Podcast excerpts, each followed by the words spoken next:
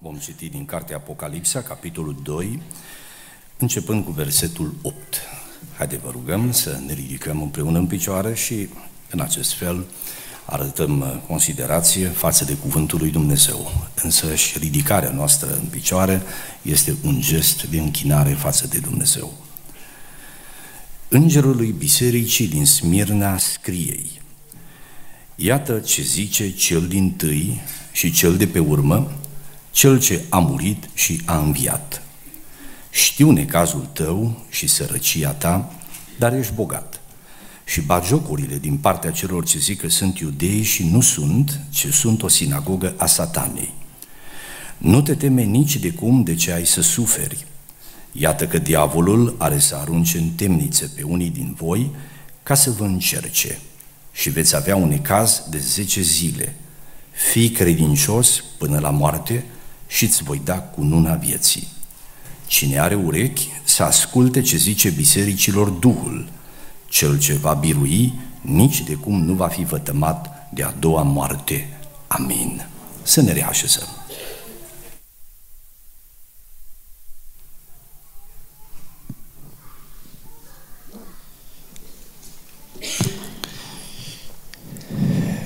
Cu ajutorul lui Dumnezeu, în această după masă, vom uh, avea în fața noastră scrisoarea pe care Domnul, prin Apostolul Ioan, a trimis-o către biserica din Smirna. După cum ați băgat de seamă, în ultimile noastre mesaje pe care le-am avut în Biserica Emanuel, am vorbit despre scrisorile adresate către cele șapte biserici, uh, de la biserici uh, și scrisori consemnate în uh, Cartea Apocalipsa, capitolul 2 și capitolul 3. Am vorbit despre biserica din Efes, biserica fără dragostea din tăi.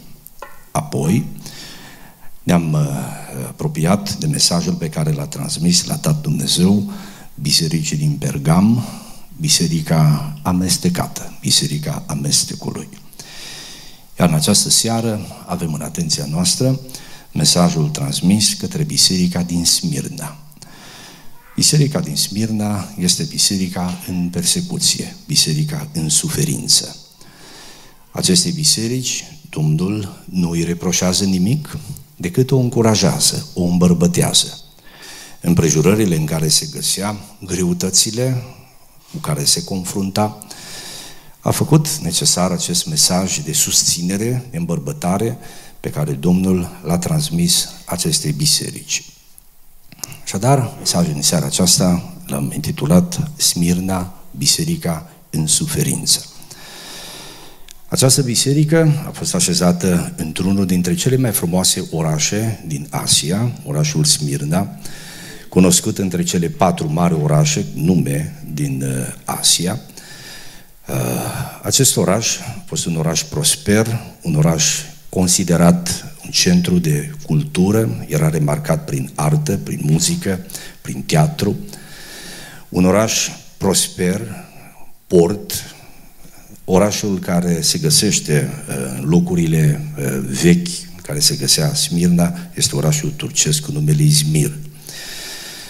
Numele acestui oraș era vestit și prin parfumul care se fabrica acolo, ați auzit de Smirnă, uh, toate acestea se legau cumva de acest oraș. În Smirna era, așa cum am spus, un puternic centru comercial organizat în tot felul de brezele profesionale și nimeni nu putea intra în aceste corporații, în aceste medii de afaceri, fără să subscrie și religiilor care caracterizau aceste corporații. Era un fel de loje masonice care implica și angajare religioasă. Uh, erau zei care se considerau protectori acestor meserii și succesul, meseria respectivă, era considerat că se înrădăcinează în protecția și în binefacerile pe care respectiva zeitate le acorda închinătorilor ei. Desigur, creștinii n-au putut să adere la aceste, aceste religii. Când s-au întors la Domnul nostru Hristos, când au devenit creștini, ei au părăsit acele organizații, au părăsit acele bresle și au ales să slujească numai Domnului nostru Isus. Odată cu abandonarea acestor religii, au întâmpinat probleme din partea celor care până atunci erau partenerii lor de afaceri, erau uh, prietenii cu care uh, făceau comerț. Și de aici au apărut nemulțumiri și mai târziu au apărut persecuții. În orașul Smirna, aceste persecuții au avut uh, un specific aparte. Nu e cunoscut în Asia un oraș în care creștinii să fi fost mai persecutați ca în acest oraș, Smirna. Aici exista o sinagogă iudaică foarte influentă. Și această sinagogă iudaică uh, a reprezentat pentru creștini un loc în care s-au gândit că pot să găsească uh, liniște. Erau monoteiști, se trăgeau de la Moise, se trăgeau din Vechiul Testament, însă sinagoga aceasta era o sinagogă compromisă. Despre această sinagogă Domnul a spus, uh, se numesc iudei, dar nu sunt iudei, ci sunt o sinagogă a satanei. Uh, o sinagogă compromisă. Zic că sunt iudei, dar nu sunt, ci sunt o sinagogă a satanei. Căzuseră în oportunism, se închinau în formă lui Dumnezeu, dar erau și uh, compromiși.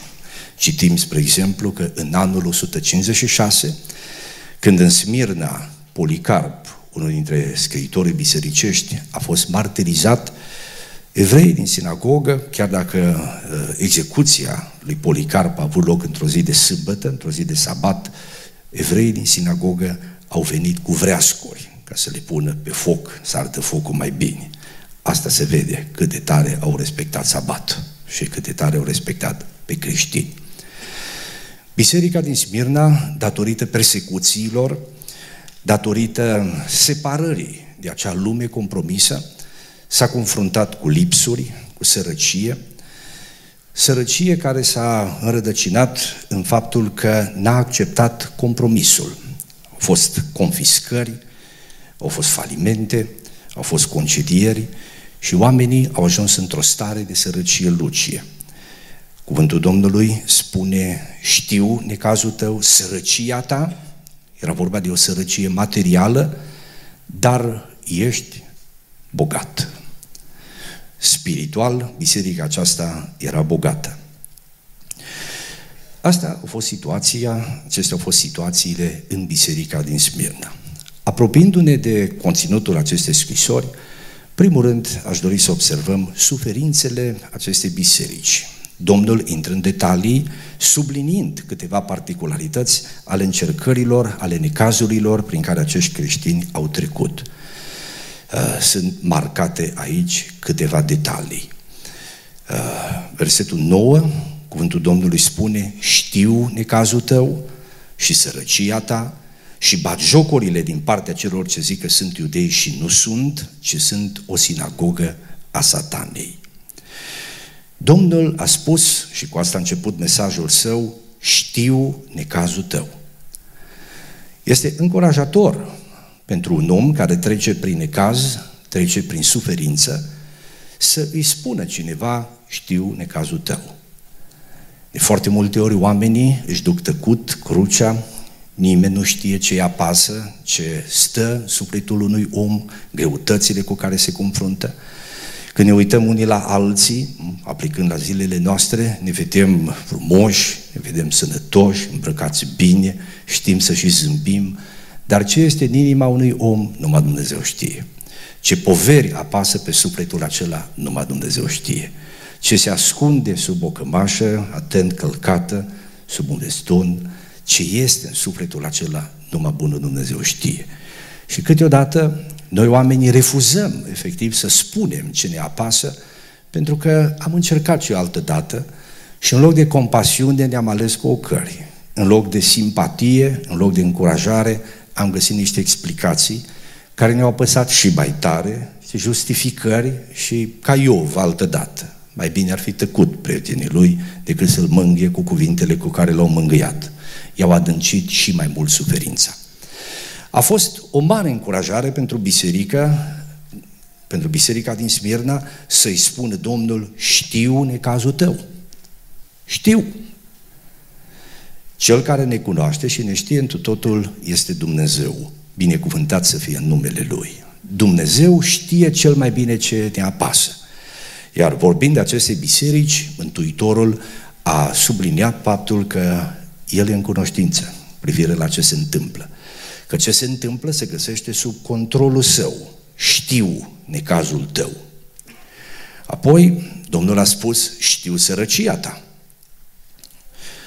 S-a folosit aici un cuvânt care subliniază ideea de sărăcie lucie. Uh, nu e vorba de orice fel de sărăcie, ci sărăcie lucie. Prin cuvântul grecesc tocoi, săraci, se înțelege sărăcie la limită. Nu e vorba de cel care lucrează cu ziua și a primit în această seară plata și pentru mâine are, de asigurat, are asigurată pâinea, ci e vorba de acela care nu mai are nicio resursă, își începe ziua fără nicio rezervă. Depinde de ce se va întâmpla pe parcursul acelei zile. Depinde de bunăvoința celor din jur, de mila aproapelui. Acest cuvânt este pus aici și Domnul a spus știu și sărăcia ta. O sărăcie lucie, o lipsă extremă cauzată, desigur, de uh, pierderea bunurilor în urma persecuției, de confiscări, de concedieri, de deposedări, de marginalizări și câte altele nu s-au petrecut acolo. Paradoxal, dincolo de această sărăcie materială, de aceste lipsuri profunde, Domnul ține să precizeze față de această biserică, dar ești bogat. Ești bogat. Această paranteză, dar ești bogat, ne deschide un orizont la care poate că nu ne-am gândit. Din perspectiva realității dumnezeiești, a realității obiective, prosperitatea se definește altfel. Bogăția și sărăcia se definește altfel. Din punct de vedere material, poți să fii bogat și duhovnicește, în interiorul tău, să fii cu totul sărac. Să n-ai nimic. Și pe de altă parte, din punct de vedere pământesc, să fii lipsit, să fii la limită, dar în interiorul ființei tale, în lumea ta spirituală, în sufletul tău, având în vedere relația cu Dumnezeu, să fii bogat. Având în vedere relația cu familia, să fii bogat. Având în vedere relația cu oamenii din jurul tău, să fii bogat. Eu personal am cunoscut oameni care, din punct de vedere material, erau oameni foarte bogați își numărau banii cu milioanele de dolari sau milioanele de euro. Dar, din altă perspectivă, erau oameni foarte săraci. N-au prețuit familia, au neglijat relația aceasta soț-soție și au ajuns în punctul în care s-au confruntat cu divorț. Și deodată acel prosper om de afaceri a constatat că nu mai are nimic. Soția s-a dus, dus împreună cu copiii și a rămas cu ceva bani. Oamenii spuneau, iată ce om bogat, dar în sufletul lui se simțea singur și sărac. Și așa era. Pe de altă parte, nu te, poți să nu te numești între cei avuți acestei lumi și totuși să te bucuri de liniștea unui cămin, de iubirea soției, a soțului, de părtășia cu copiii tăi, de locul liniștit pe care îl ai și în care spui capul, de o familie extinsă în care ești binevenit, de o comunitate în care ești bine primit, cum este biserica, de frați și de surori în Domnul și dacă ar fi să te măsori cu milionarii sau miliardari acestei lumi, care mor singuri, înconjurați de oameni care îi invidiază și care îi dușmănesc, ești un om bogat. Ești un om bogat. Altfel se măsoară bogăția. Dar drept e că oamenii nu realizează care este adevărata bogăție decât după ce pierd adevăratele valori. Torcându-ne la biserica din Smirna, Domnul vorbind despre necazurile ei a spus, știu necazul tău, știu sărăcia ta, și apoi a continuat spunând și bat jocurile din partea celor care zic că sunt iudei și nu sunt, defăimări, calumnii, vorbe grele, tot felul de uh, contexte din acestea care afectau imaginea acestor credincioși și pe nedrept, baciocori, e greu să te confrunți cu lipsuri materiale. E greu să te confrunți cu necaz, dar parcă e foarte greu să te confrunți cu bajocură, cu calumnie, cu defăimări, cu vorbe grele, care vin, culmea, din partea celor care zic că sunt oameni sau popor al lui Dumnezeu, din partea celor care zic că sunt iudei și nu sunt. Tocmai aceia de la care te-ai așteptat să găsești ajutor, la care ai așteptat să găsești ajutor. Tocmai aceia pe care ai socotit mai aproape de tine, pentru că îți împărtășesc în comun ceva din valorile pe care le ai. Evreii erau monoteiști, creștinii erau monoteiști și unul și altul mărturiseau pe Dumnezeu, Dumnezeul lui Avram, Isaac și Iacov. Și în loc să găsească susținere de la acești oameni, s-au confruntat cu reversul, batjocuri, defăimări, calomnii. Domnul a zis, știu, știu. Consecința acestora, persecuție, sărăcie, calomnie, a culminat cu detenție, pușcărie pentru unii dintre creștinii din uh, Smirna. Vei avea un caz de 10 zile. Iată că diavolul are să arunce în temniță pe unii din voi ca să vă încerce. Suferințele urmau să se amplifice, închisoare. Iată perspectivele acestei biserici. O biserică în suferință. Sigur că citind aceste texte, noi care ne găsim acum în uh, Sibiu, în România, în Uniunea Europeană, în NATO, o țară care se bucură de libertate, de democrație, o generație tânără care habar n-are ce a fost pe vreme comunistă, România, 35 de ani în urmă, nici atâta. O generație care s-a născut după Revoluție, care nu știe ce înseamnă privațiuni de natură materială, de libertate religioasă. Uh, cuvintele acestea nu spun prea multe. Nu știm ce va aduce Dumnezeu.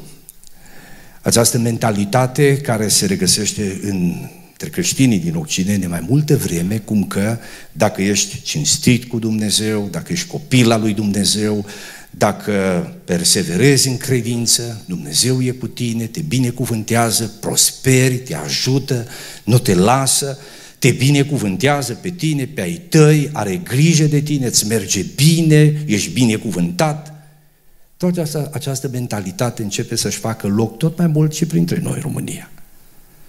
Asociem prosperitatea, succesul, sănătatea cu credința. Însă, să nu uităm că sunt locuri pe fața pământului în care sunt creștini persecutați. Oameni care pentru numele Domnului Isus Hristos își pierd bunurile materiale, numele lor bun, familiile lor, libertatea lor și unii viața lor. Iar ce va aduce Dumnezeu în anii care vor urma peste noi, nu știm. Semnele sunt evidente. Încet, încet, lanțul se strânge. Libertățile se răstrâng. Uh, libertate de expresie, libertate de cuvânt, diversitate, este numai pentru cei care sunt altfel decât vrea Dumnezeu să fie. Iar în ce privește pe creștini, în Statele Unite, în Europa și încet, încet, poate și în părțile noastre, vor fi restricții în anii care vor urma. Dar nu trebuie neapărat ca țară sau ca societate să experimentăm aceste restricții. Necazul, suferința, încercarea poate să vină asupra unui om în mijlocul unei mări de binecuvântare și de prosperitate pentru cei din jur. Pentru tine să fie ziua neagră, să fie ceas al întunericului. Iisus Hristos, vorbind bisericii din Smirda, a surprins că înțelege necazul cu care această biserică se confruntă. Și cu siguranță că Dumnezeu știe necazul fiecăruia dintre noi, binecuvântat să fie în numele Lui. În al doilea rând, subliniind că Dumnezeu că știe acest necaz, uh, surprinzând suferințele prin care această biserică trece, Domnul o încurajează spunându-i cinci lucruri distincte, foarte importante toate. În primul rând, Domnul încurajează această biserică spunându-i știu, știu, în cazul tău. Dumnezeu cunoaște realitatea. Omnisciența sa este o binecuvântare pentru omul care cunoaște încercarea. Uh, am trecut și noi, și eu, și dumneavoastră, prin încercări. Și a fost o binecuvântare și o mângâiere să știi că te duci la Dumnezeu în rugăciune și nu e nevoie să îi explici, pentru că El știe. Uneori ne-am dus la oameni și nu ne-au înțeles bine. Ne-am ales cu povești, după ce le-am împărtășit ce ne-a apăsat. Dumnezeu însă știe totul, slăvit să fie numele Lui. El încurajează această biserică spunându-i, știu suferința ta, știu suferința ta. Apoi, Domnul a continuat spunând, știu răutatea și ipocrizia dușmanilor tăi. Știu ce-ți fac cei care sunt persecutori, cei care zic că sunt iudei și nu sunt, dar sunt o sinagogă a satanei. Îi cunosc și pe ei.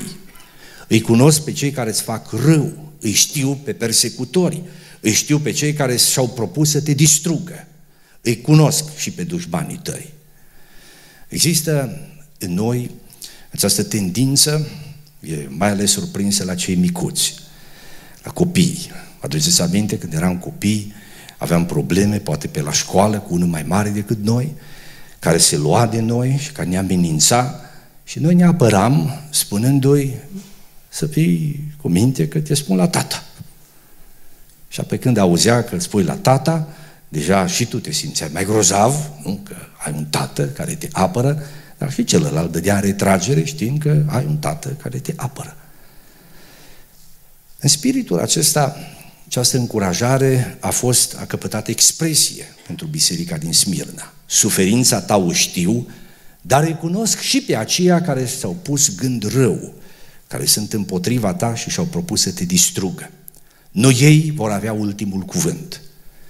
Ultimul cuvânt aparține lui Dumnezeu. Această suferință, această încercare are o rațiune. Ultimul cuvânt nu este a celor care și-au propus să te distrugă.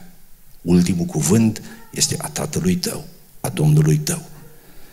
Apoi Domnul a continuat spunând, vei avea un ecaz de 10 zile. Uitându-ne la acest cuvânt, mi se pare în el ceva îngrijorător. Vei avea un ecaz de 10 zile. Dar vă rog să ne uităm la acest cuvânt nu ca la un mesaj eh, care anunță o perioadă de restriște, ci mai degrabă să ne uităm la cuvântul acesta uitându-ne la partea pozitivă a lui.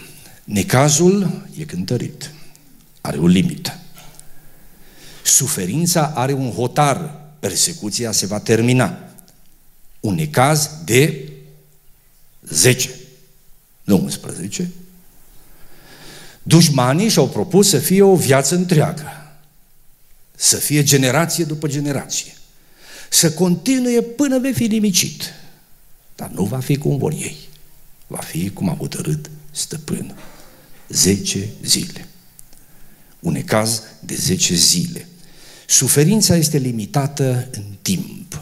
Dumnezeu hotărăște să-i pună un hotar. Hotarul acela arată că suveran, stăpân peste circumstanțele vieții, peste sufletele noastre, peste suferințele noastre, este Dumnezeu. El le cântărește, binecuvântat să fie numele Lui în viac. E încurajator să afli, să te reazămi pe omnisciența lui Dumnezeu știe totul, pe protecția lui Dumnezeu, îi cunosc pe cei care îți fac rău, zic că sunt iudei și nu sunt, le știu răutate și ipocrizia și să te bizui pe atotputernicia lui Dumnezeu care face hotar, stabilește un hotar suferințelor. Suferința este limitată în timp. În acest context, Domnul spune bisericii al patrulea cuvânt de încurajare – nu te teme de ce ai să suferi. Nu te teme nici de cum de ce ai să suferi. Textul grecesc ne spune ceva în genul, încetează să te mai temi. Nu te mai teme. Te-ai temut până acum. Și drepte că ai avut de ce. Dar de acum, după acest mesaj, după ce s-a apropiat Dumnezeu de tine, după ce ți-a spus care este realitatea spirituală și cum vede El circumstanțele în care te afli, încetează să te mai teme. Dumnezeu este cu tine. Nu te mai teme de uneltiri, de defăimări, de închisoare, de condamnări, de lipsuri și de orice altă încercare ar fi. Dumnezeu este cu tine. Nu lumea, nu oponenții, nu împrejurările, nu persecutorii au ultimul cuvânt, ultimul cuvânt este al Domnului Isus. Vă rog să observați cum își introduce Domnul, cum se prezintă Domnul Isus aceste biserici. Iată ce zice cel din tâi și cel de pe urmă, cel ce a murit și a înviat. Și cuvânt frumos. Cu acest cuvânt, de altfel, este deschis mesajul către toate cele șapte biserici. Nu te teme, eu sunt cel din tâi și cel de pe urmă. Capitolul 1, versetul 18. Cel viu. Am fost mort și iată că sunt viu în vecii vecilor. Pe drumul suferinței, cu alte cuvinte, a spus Iisus, am trecut și eu. Dar suferința are un capăt. Dincolo de ea se deschide o nouă perspectivă. Iată că sunt viu în vecii vecilor. Și uitați ce urmează. Eu țin cheile morții și ale locuinței morților. Să ni se spună, eu am murit și am înviat, am fost mort și iată că sunt viu în vecii vecilor și să se oprească aici cuvântul, e bine și nu e bine. Să ți se spună ceva în genul, eu am trecut pârâul, am trecut pe partea cealaltă, m-am mutat, dar între timp m-am uscat, am murit, dar am înviat și eu te aștept pe partea cealaltă. Să se spune doar asta, nu știu dacă ajută prea mult. Însă cel care stă pe partea cealaltă să-ți spună, ține minte, la mine este cheia. Eu țin cheile morții și ale locuinței morților. Pe voi vă așteaptă moartea. Vei avea unei caz de 10 zile. Unii veți ajunge în pușcărie. Fii credincios până la moarte. Acest cuvânt până la moarte arată că va veni și moartea. Râul pe care trebuie să-l treci cuprinde această suferință până la moarte. Și eu te aștept pe partea cealaltă, că am înviat. Ar fi fost doar jumătate din curajare. Curajare de plină este eu țin cheile locuinței morților. Nimeni nu decide când mori afară de mine. Viața noastră și moartea noastră este în mâinile lui Dumnezeu. De creștin nu se poate atinge nimeni. De aceea Domnul Iisus a spus, nu te teme nici de cum. Ce am mai spus odată în adunarea noastră, reafirm în această seară. Cine se teme de Dumnezeu cu adevărat, nu se mai teme de nimic din această lume. Iar cine refuză frica de Dumnezeu, sfârșește prin a se teme de orice altceva în această lume. Adevărata libertate, frate surori, este să fim lângă Hristos Domnul. Eu aș spune că prima căutare și responsabilitate a omului nu este să-și găsească libertatea, ci este să-și găsească stăpânul. Asta e prima responsabilitate. După ce ne-am găsit stăpânul, adevăratul stăpân, atunci ne găsim și libertatea. Oamenii spun, vreau să fiu liber și își caute libertatea. Și în timp ce fug după libertate, constată că devin robi. Robi viciilor, robi consecințelor alegerilor și trăirilor lor dezordonate și nu mai pot face nimic. Prima responsabilitate este să ne găsim stăpânul. Și după ce l-am găsit, pe Creatorul, pe Domnul nostru Hristos, ca stăpân al nostru, abia atunci vom găsi libertatea. Cine se teme de Dumnezeu nu se mai teme de nimic din această lume. Și cine refuză frica de Dumnezeu, sfârșește prin a se teme și de umbra Lui. Dumnezeu să ne ajute să stăm lângă Dumnezeu. Acesta a fost mesajul. Și acum, în încheiere, încurajări și răsplătiri. Domnul a spus acestei biserici, fii credincios până la moarte și îți voi da cununa vieții. Domnul a promis cununa vieții, cinstea supremă, moștenirea vieții veșnice. Domnul promite că va duce în biruința Lui pe aceia care vor fi credincioși până la moarte. Fii credincios până la moarte. Domnul promite cununa vieții. Cununa a vieții pe care o vom primi, o vom primi în binecuvântata împărăție a lui Dumnezeu. Cine are urechi să asculte ce zice bisericilor Duhul, cel ce va birui nici de cum nu va fi vătămat de a doua moarte. Prima moarte de ea o parte toți. A doua moarte este cea grozavă. Cu o moarte biologică suntem datori. Mai devreme sau mai târziu ne vom duce. Că vom muri la adânci bătrânețe, sătui de zile, rugându-ne să vină Domnul și să ne ducă în împărăția Lui, sau, surprinzător, în puterea vârstei, în mijlocul unor persecuții, a unor privațiuni, tot vom muri. Că vom muri din cauza că suntem credincioși, că vom suferi pentru credință și asta ne va atrage mai repede sfârșitul, și cei răi vor muri. Dar ceea ce ne separă, spune Domnul, este moartea a doua. Pe prima o au toți, a doua, a doua e cea grozavă. Fii credincios până la moarte biologică și apoi moartea a doua nu te va mai atinge. Prin moartea a doua se înțelege pedeapsa în focul ghenei, o sândă veșnică, judecată eternă și despărțire definitivă și irreversibilă de fața lui Dumnezeu. De acestea să ne ferească Dumnezeu. Fii credincios. Fii credincios. Iar prin acest cuvânt, fii credincios până la moarte, Domnul spune acestei biserici, nu doar să conserve starea de credință în care se găsește, ci să crească în credință. Terminologia uh, originală vorbește despre, verbul este așa pus, să devii credincios. Să fii și să devii credincios, să te faci tot mai credincios, să crești în credință, să ai această perspectivă, până la moarte să fii credincios. Vei avea la sfârșit cununa vieții. Și nu uita, eu sunt cel din tâi și cel de pe urmă, cel ce a murit și a înviat, cel ce ține în mână cheile locuinței morților. Acesta a fost mesajul pentru biserica în care era multă suferință cauzată de persecuție. Familii care și-au pierdut membrii, tați sau poate mame, tați la fiare. Este foarte posibil că acest vei avea un ecaz de 10 zile, să facă trimitere la un obicei, sunt înscrisuri descoperite chiar în Smirna, care face trimitere la anumite jocuri care se organizau acolo și sponsorizate de oameni cu dare, cu dare de mână.